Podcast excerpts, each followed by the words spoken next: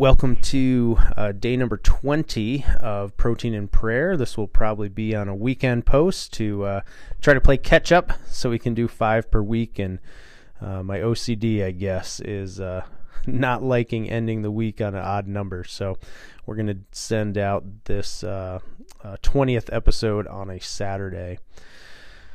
This is from uh, Philippians 2 9.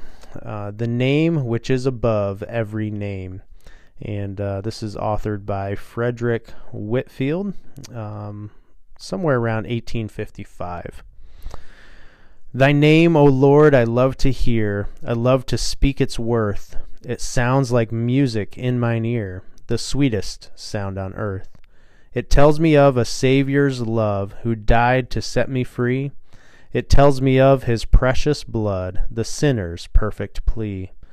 It tells me of a father's smile beaming upon his child.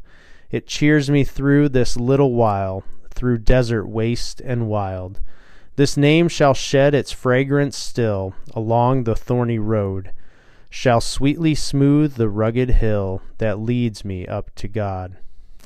Lord Jesus, name I love so well, the name I love to hear, no saint on earth its worth can tell no heart conceive how dear.